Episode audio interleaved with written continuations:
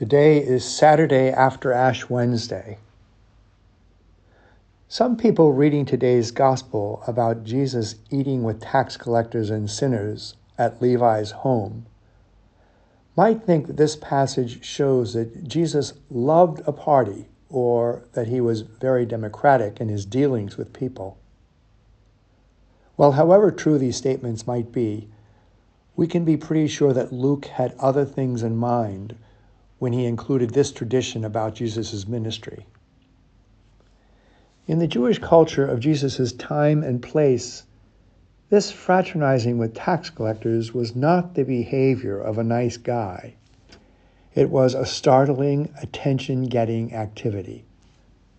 For in first century Palestine, tax collectors were considered by their fellow Jews to be collaborators with the hated Romans they were, after all, collecting taxes for their oppressors. What's more, they were suspected of skimming off more than their share as their commission. They didn't have many non tax collector friends. And those other folks, those so called sinners, were people whose way of life kept them from keeping all 613 laws of the Torah Shepherds, for example, whose sheep sometimes ate other people's property. So, tax collectors and sinners were unclean people, or to use a later Jewish term, unkosher. Eat with folks like these, and you rendered yourself unclean, unfit for sharing the temple worship. Another thing to keep in mind is this in that Middle Eastern culture, eating with others was considered a very intimate human act. Sharing a meal could be a way of sealing a contract. It created and affirmed a human bond.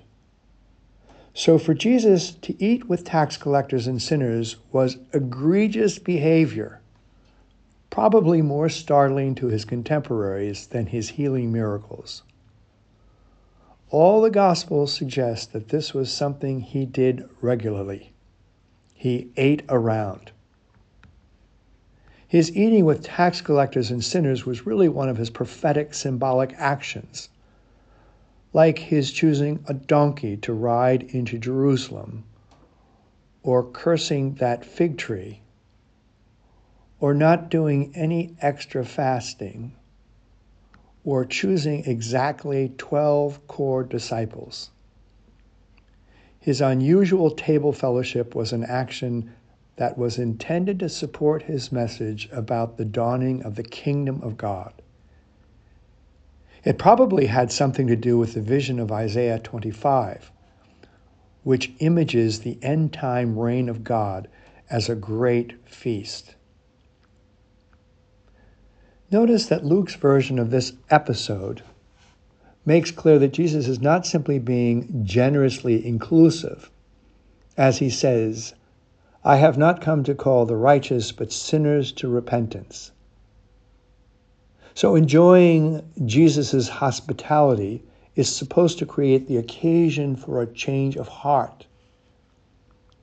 I can't read this episode without recalling Jesus' last act of table fellowship is the Last Supper, and that our Christian Eucharistic celebrations are reenactments of that supper. There, at least weekly, we enjoy inclusion in Jesus' hospitality, not just to make us feel happy at being included, but to be invited to a further conversion of heart.